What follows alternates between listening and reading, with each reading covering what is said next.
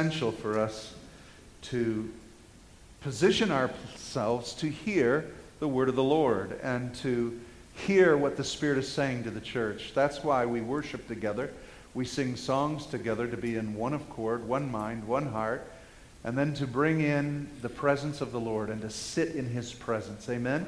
To establish His authority in this place so that we would pay attention to what God's saying. I'm asking you to please turn to the book of Mark. We are in a series that we just started last week, so I'm asking you to turn to Mark chapter 1. We're going to start at verse 1. I'm reading out of the English Standard Version, and uh, but what I want to remind you from last week is this that this is the gospel represented by the lion. Mark is a lion. He is bold, he's ferocious, he comes in like a storm, and this book starts off with a forceful entrance. And Mark begins saying this the beginning of the good news of Jesus the Messiah, the Son of God.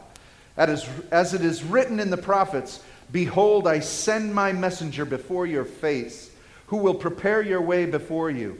The voice of one crying in the wilderness, Prepare the way of the Lord, make his paths straight. John came baptizing in the wilderness and preaching a baptism of repentance for the remission of sins. Then all the land of Judea and those from Jerusalem went out to him and were all baptized by him in the Jordan River, confessing their sins. Now John was clothed with camel's hair and with a leather belt around his waist, and he ate locusts and wild honey. And he preached, saying, There comes one after me who is mightier than I, whose sandal strap I am not worthy to stoop down and loose. Oh, I indeed baptize you with water, but he will baptize you with the Holy Spirit. John is not a gentle figure. John is a ferocious voice that cries out in the wilderness. And so when you come to the introduction of the good news of Messiah, you uh, open up Mark with a trumpet blast, a roar of a lion, and the shout of John the Baptist, who is declaring, Thus saith the Lord. He's speaking a prophetic word. Mark brings us right to the Old Testament coming like a freight train right into the new entrance of Messiah. And it is powerful, it is awesome. And so let's take a look at the messenger this morning.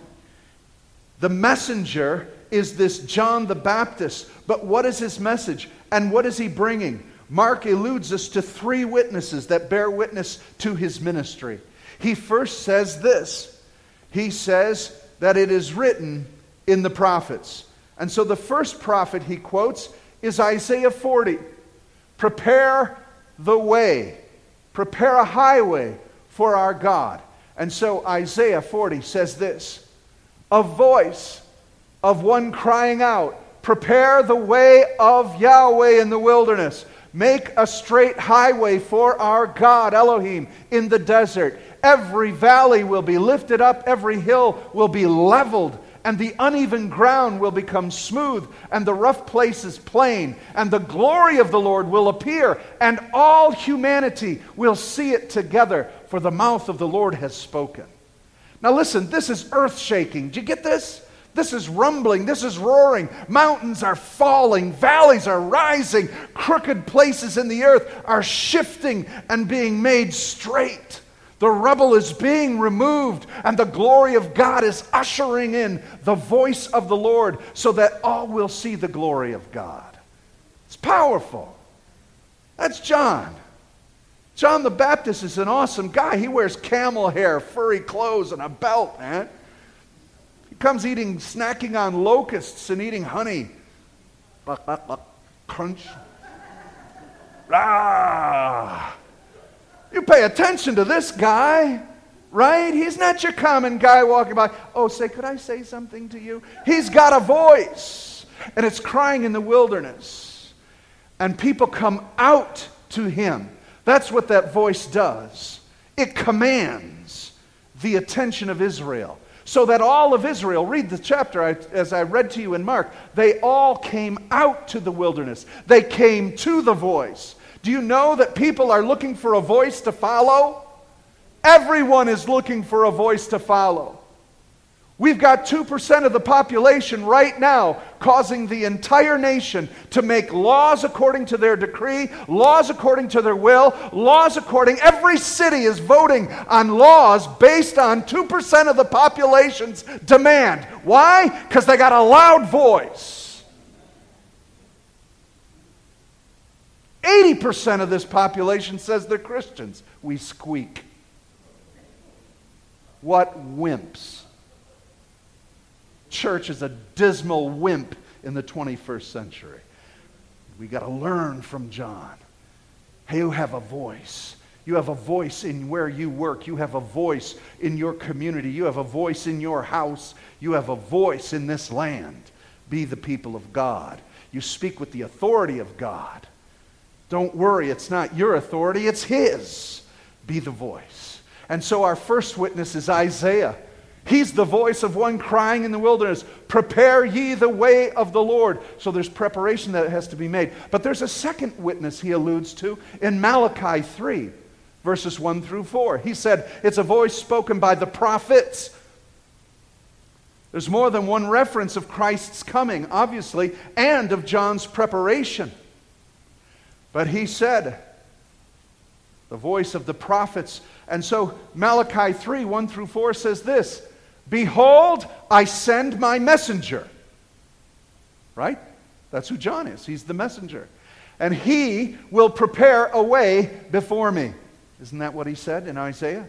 And so the messenger comes to prepare the way before me. And the Lord whom you seek will suddenly come to his temple. And the messenger of the covenant in whom you delight, behold, he is coming, says the Lord of hosts. But who can endure the day of his coming? Who can stand when he appears? For he is like a refiner's fire and like fuller's soap. He will sit as a refiner and purifier of silver, and he will purify the sons of Levi and refine them like gold and silver, and they will bring offerings in the righteousness to the Lord. I love this because what it says is from the voice crying in the wilderness is the messenger, but the Lord will come from the wilderness, where to? To the temple.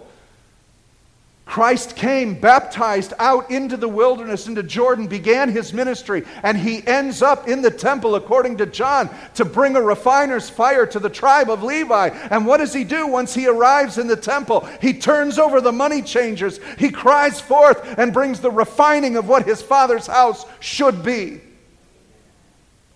The Lord has come. This also alludes to his second coming.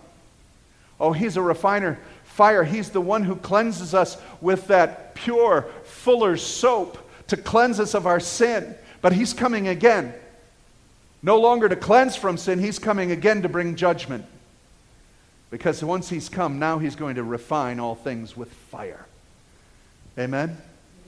And that's the second witness for John that he is the voice to prepare the way. And last of all, Malachi chapter 4 says, Look, I'm going to send you Elijah the prophet before the great and awesome day of the Lord comes. And he will turn the hearts of the fathers to their children, and the hearts of the children to their fathers. Otherwise, I will come and strike the land with a curse.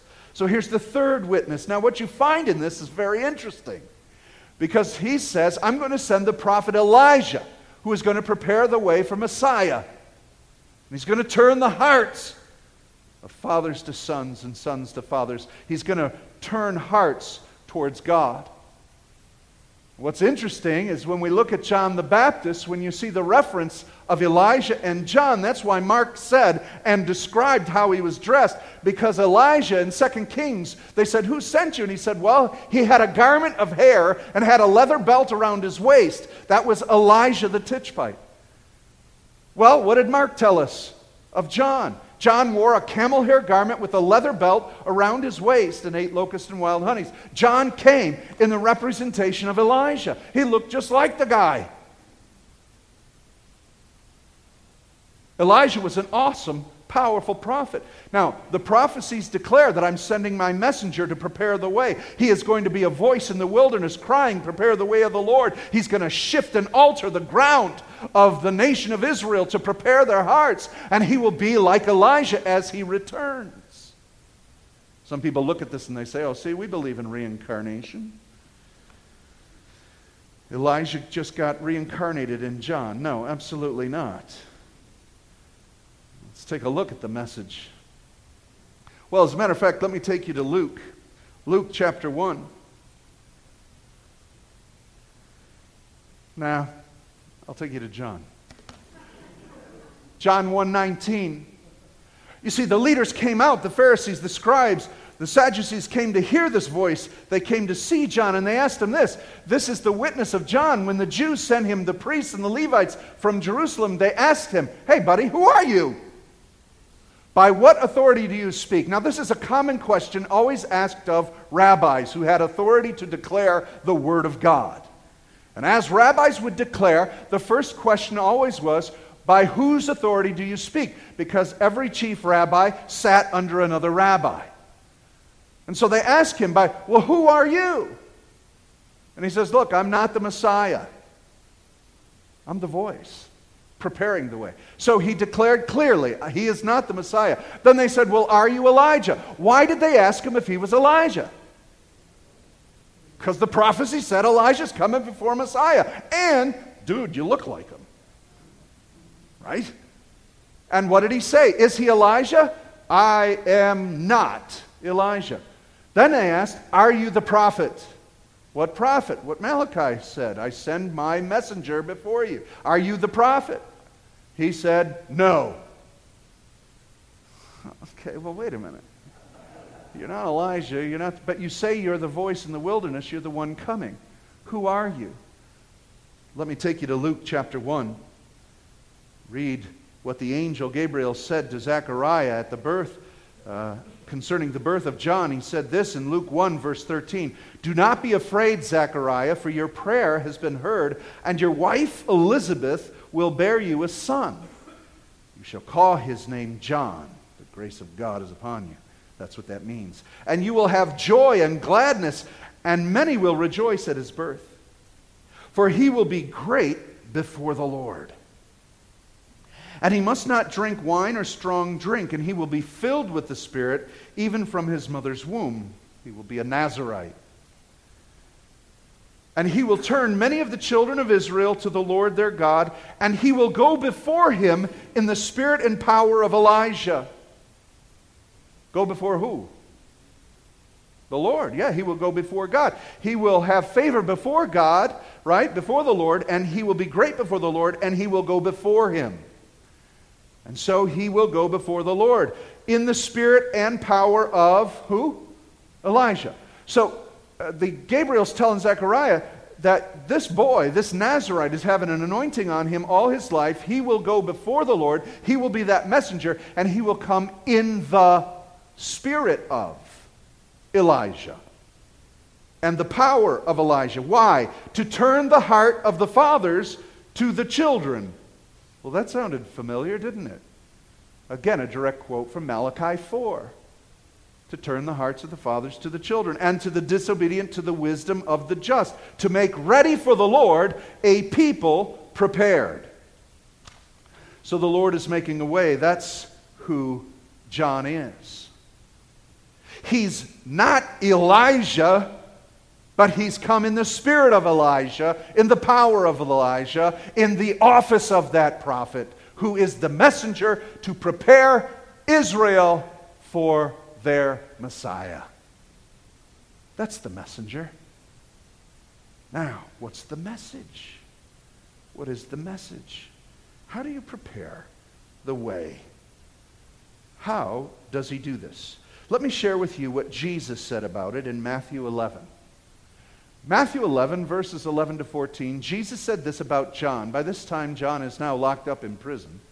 But Jesus says this Truly I say to you, among those born of women, there has arisen no one greater than John the Baptist. Yet the one who is least in the kingdom of heaven is greater than he. From the days of John the Baptist until now, the kingdom of heaven has suffered violence, and the violent take it by force. For all the prophets and the law prophesied until John. And if you are willing to accept it, he is Elijah who is to come. So, is he Elijah reincarnated? Absolutely not. Is he the person of Elijah? No, he's offering in, walking in the office of Elijah under the spirit and power of the anointing of the Holy Spirit as Elijah did. Did you get that? And so he is Elijah who is to come. Now, Let's back up. This is an amazing statement. Let's find out what Jesus is saying. He's saying, Truly I say to you, among those born of women, there has arisen no one greater than John the Baptist. Now, how many people are born of a woman? Yeah, that's just another phrase saying everybody born. Out of everyone born ever from Adam to John, there's no one greater than John. Ooh. Hey, he's greater than Isaiah, greater than Malachi, Micah, the guys who prophesied about him. Why? Because he's got the best news anyone could give. And he's preparing the nation for the event that changes the course of human history. He is the greatest prophet that ever lived. We don't look at him that way. We just, he's the camel hair guy, you know? It seems like he didn't dress for the occasion, but he did. He was dressed and clothed in the power and the anointing of God to do the Lord's will. And so there's no one greater than him. But hold on, hold on, hold on. Yet, the one who is the least in the kingdom of heaven is greater than he. Who's in the kingdom of heaven? Those who have accepted the Lord Jesus Christ.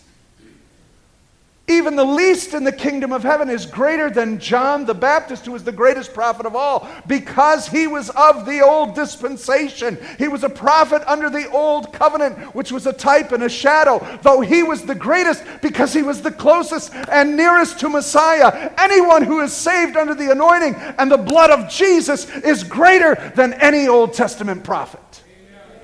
Come on. You're better than John. You're greater than Isaiah. You're greater than David. You're greater than Moses. Let's act like it. Let's speak like it. Let's declare like it. Look, if John came in like a lion, we should be thousands, millions, billions of lions strong. We're greater than John. We have more revelation than John had. It's a fact at this point when John's in prison, he says, Hey, Jesus, are you really the Messiah? You're saved because you've declared him Messiah. You know him as your Savior. Oh, my goodness. This is amazing. Look at who you are. Turn to your neighbor and said, Look at me. What are you embarrassed by that? Come on, look at me. I'm better than John the Baptist. Why? Because I'm the least. I'm the least. There's nothing in me that's of any value. There's nothing in me that's any good except the Spirit of God, Christ who lives in me. Amen? There's nothing good within me, Paul said, that is in my flesh, right? But Christ who lives in me. Wow, look at you. Greater than this who is a voice in the wilderness. Now, from the days of John the Baptist until now, that's a short time. So he's setting a measure out. He says, from the days of John the Baptist until now. Now, I don't know if that's been a year in Jesus' ministry up to this point when he's preaching, but he said, from the beginning of John the Baptist till now, when Jesus is speaking, we're right still in the middle of his ministry. He says, in that period of time, the kingdom of heaven has suffered violence, and the violent take it by force. Now, that is just like, what in the world are you saying? Have no clue what that means. Then he goes on, he says, For all the prophets in the law prophesied up to John. And if you're willing to accept it, he is Elijah who is to come. So we have a dispensation from all the prophets up to John. And then from the time, see, he's setting a tape measure out. From, from all the prophets, all the way back, Adam was a prophet, all the way up to John, we got a tape measure. That's the law that was concerning Old Covenant of what was coming. But now he takes tape measure, he goes from John to right now when I'm talking to you kingdom suffers violence, and the violent take it by force. I don't know what that means. Now, doing a word study on this and, and searching it out deeper, we come to understand something. First of all, I, I believe that the book of Matthew was written in Hebrew, and I believe what Jesus taught, he didn't teach in Greek. He spoke Hebrew, he taught in Hebrew, and he would use Hebrew colloquialisms, Hebrew idioms, Hebrew statements. And, and you have to understand this statement in Hebrew, not Greek. Greek doesn't work it out as understanding. And usually, remember, Jesus never said anything on his own. What he spoke, he heard from the Father. So everything he said is in reference to what he heard the Father say, which is basically always a reference to Scripture. And so, where does this Scripture align itself? It aligns itself with Micah chapter 2, verse 13. From the days of John the Baptist until now, the kingdom of heaven has suffered violence, and the violent take it by force. It sounds like the kingdom of heaven is being overthrown. From John till me, there have been people who have been overthrowing heaven. But in fact, it's the opposite. Because it is a reference to Micah, and I'll share it with you. Here is what the Nestle Aland Greek interlinear says. From the days of John the Baptist until now, the kingdom of the heavens is forcibly entered, and violent men seek it or seize it. It's a better understanding. What is being said here is this John and I have been forcibly bringing the gospel into the earth breaking the power of sin, the power of religion, the power of bondage, and we are forcibly bringing the entrance of the kingdom of heaven. That's what he's saying. This thing come from heaven is the salvation of God that is now busting through, breaking through all the alignment of what the enemy had put man in bondage, ultimately to where Christ hangs on that cross and breaks the power of death. Because the reference is to Micah 2:13 and that prophecy is the one who breaks open the way will go up before them. He will break through the gate and go out. Their king will pass through before them, the Lord at their head. It's a direct reference to the shepherd who comes to break open the sheep gate and lead the sheep out of their bondage. And that's what he's saying. From John till now, the kingdom of heaven is here.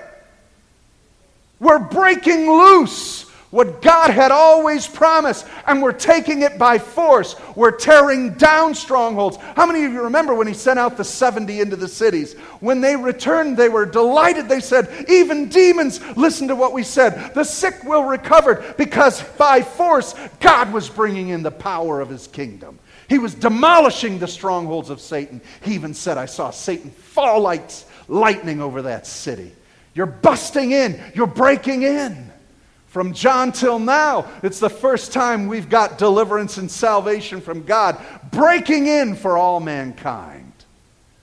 That's the holy violence he's talking about. We don't speak of violence of hurting other people. Our warfare isn't with people. We're to love other people, to care for people. Our violence is in the heavenlies. We come against the bondage of sin, the brokenness, of, and the power of death to decrease it and have life everlasting. Amen?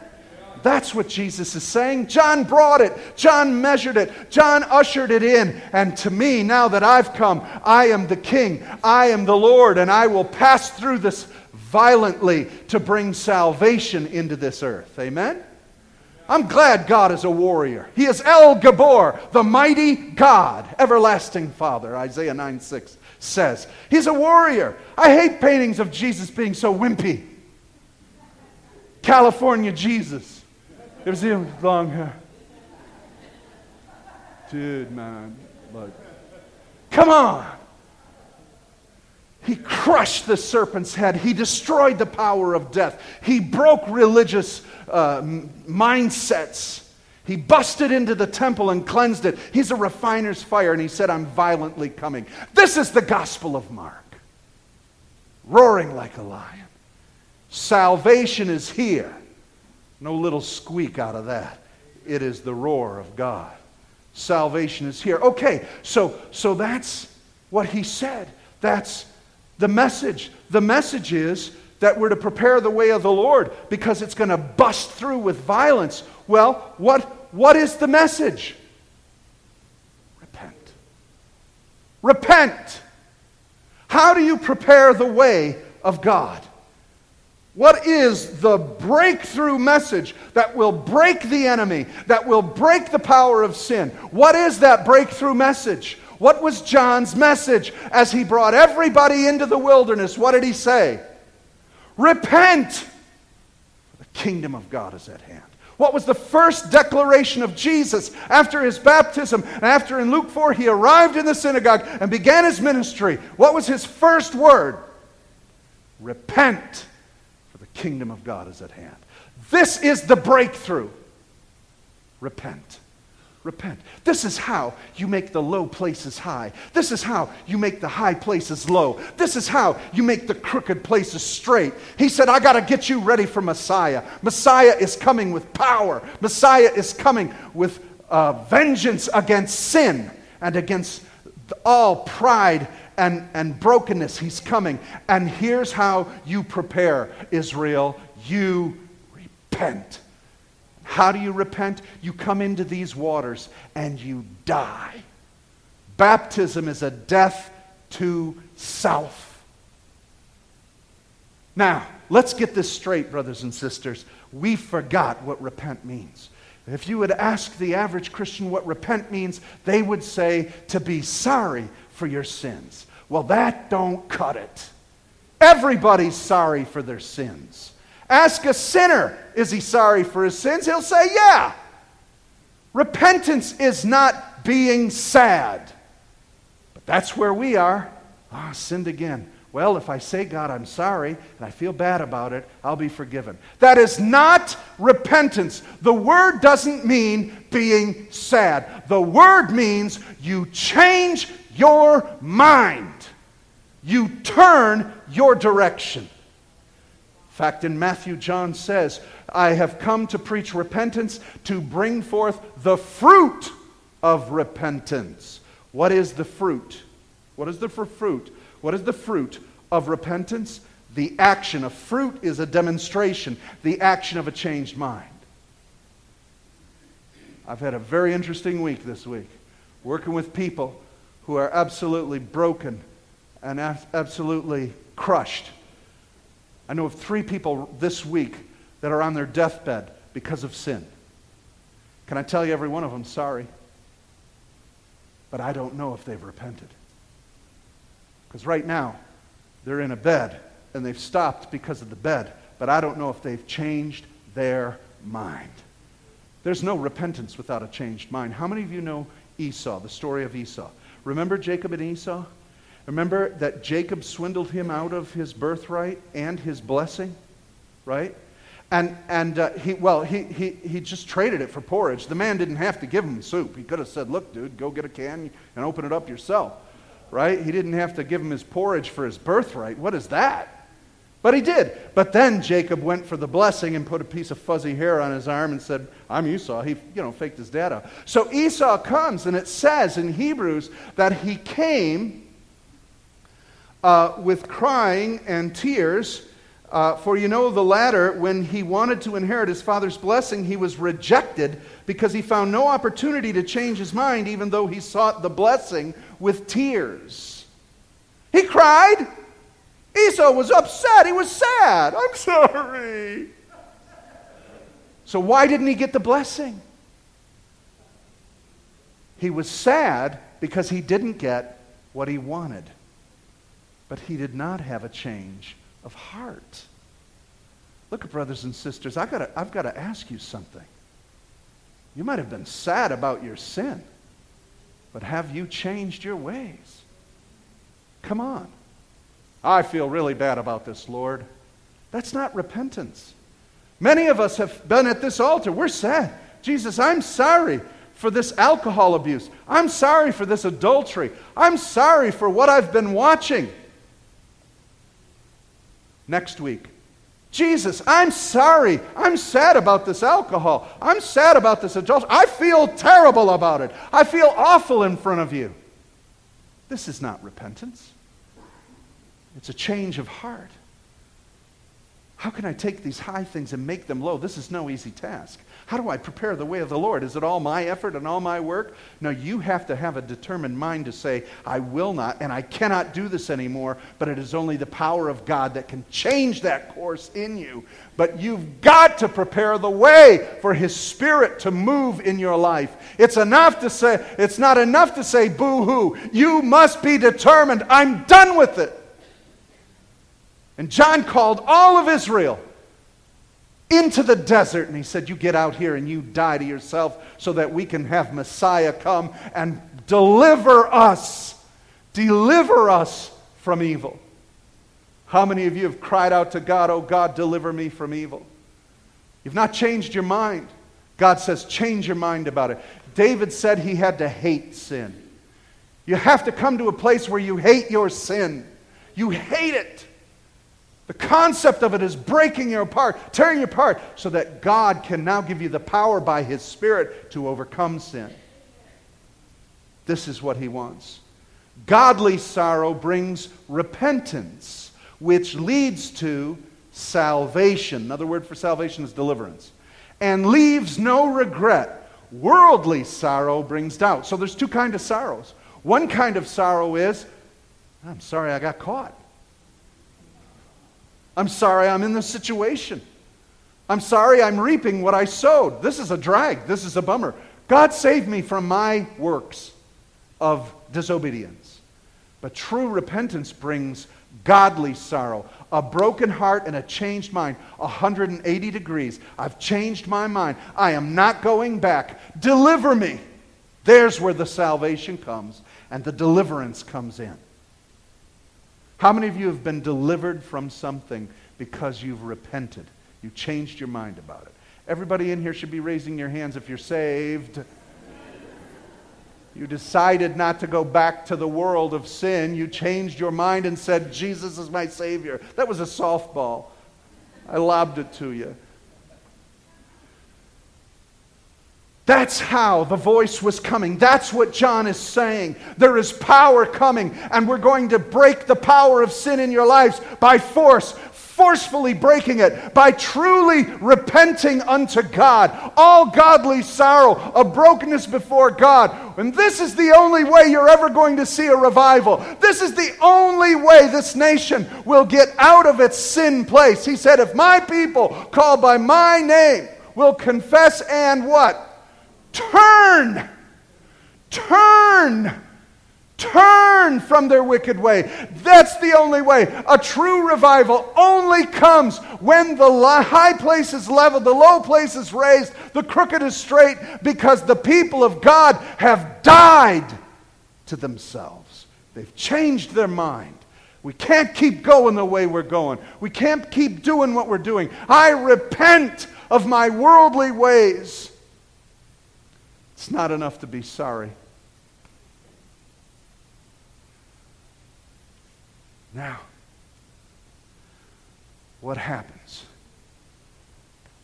The message of repent was from a man who was sent by God with a purpose and a mission to be a voice crying in the wilderness. Wilderness is always depicted as a desolate place of the enemy. It's a place of sin, it's a place of the world, it's a place of the enemy. And he came boldly into the wilderness. And he was a voice of one crying, Change your ways, change your mind, get ready for what God's going to do. And he was a voice in the wilderness. You are greater than John, our text said. And you are a voice in this wilderness of the United States of America, in Michigan, in Detroit. You're a voice in this wilderness, in this desolate place. You're a voice. What I love about that is being a voice is he wasn't an echo. He wasn't a repeat of somebody else. He was a voice. He had presence. He had power there. He didn't repeat what somebody else said. He knew what his call was. He declared what his purpose was. As you are a voice, you're not the echo of somebody else. You don't represent Tim Tyler. You don't represent your mommy, your daddy. You represent Jesus. He gave you a voice to speak in your wilderness and to call people unto yourself. It's time that the church became a voice again in this this wilderness. We've been wandering for 40 years like Israel uh, without faith. It's time for the people of God to be a voice again in this nation. Unapologetic, amen? Full of the fire, and to take it by force. To bring this gospel and to say, you need to repent oh, stop being a Bible thumper. You're not going to win anybody that way. You're not going to win anybody if you Bible thump them. I don't win anybody by any argument. The Holy Spirit saves people's souls. And if they don't know they're sinners, they'll never come to a Savior because they're in the wilderness enjoying the dirt and sand. I love the sequence here. He goes out to the wilderness. He says, All of Israel, you come back to square one and you get back in this desert. It's where you started. You get back here and you repent. You come out of your cities and out of your man made conventions, out of your uh, best efforts, and you get back in and prepare a way for God. Israel, you go back into the desert where you started, where you came from, and you die to self. Because when Messiah comes out of this water and he bursts out of it, he's going into the desert to destroy the work of the enemy, and he's headed straight towards the temple and he's going into the heart of the presence of God. And he's going to turn everything upside down. I love that. There's nothing like a voice. There's nothing like a voice. And so, you should be, we're going to wear WWJBS bracelets. What would John the Baptist say? We're afraid to tell the homosexual community it's a sin. It's a sin. God love you, we love you, we want to care for you, but it's a sin. If we can't call homosexuality a sin, we're not going to call bestiality a sin. We're not going to call pedophilia a sin. We're not going to call uh, adultery a sin. We stopped calling fornication a sin.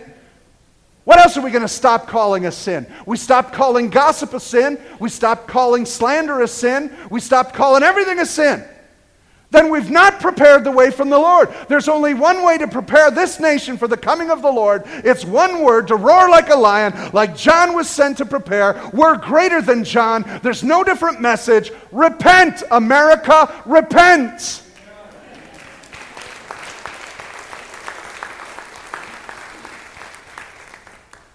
William Barclay wrote a note and said that liquor stores Liquor sales dropped 40% in Shreveport, Louisiana, and Bible sales increased 300% after one Billy Graham crusade.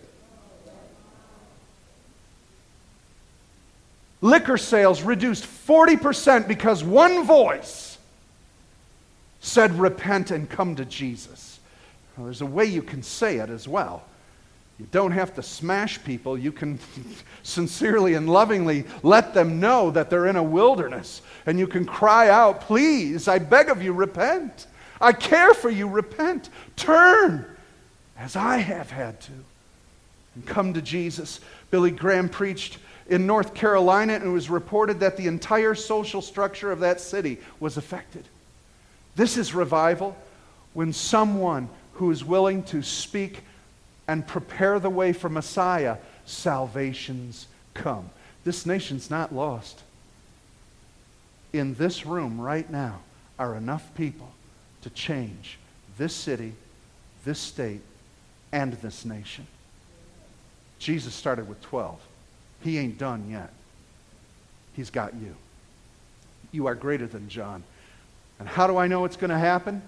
Mark 1 8 said this John said, I baptize you with water, but he shall baptize you with the Holy Ghost and fire. Be a forceful, violent people against sin. Speak the mercy and grace of God towards others, but you crush the serpent under your feet.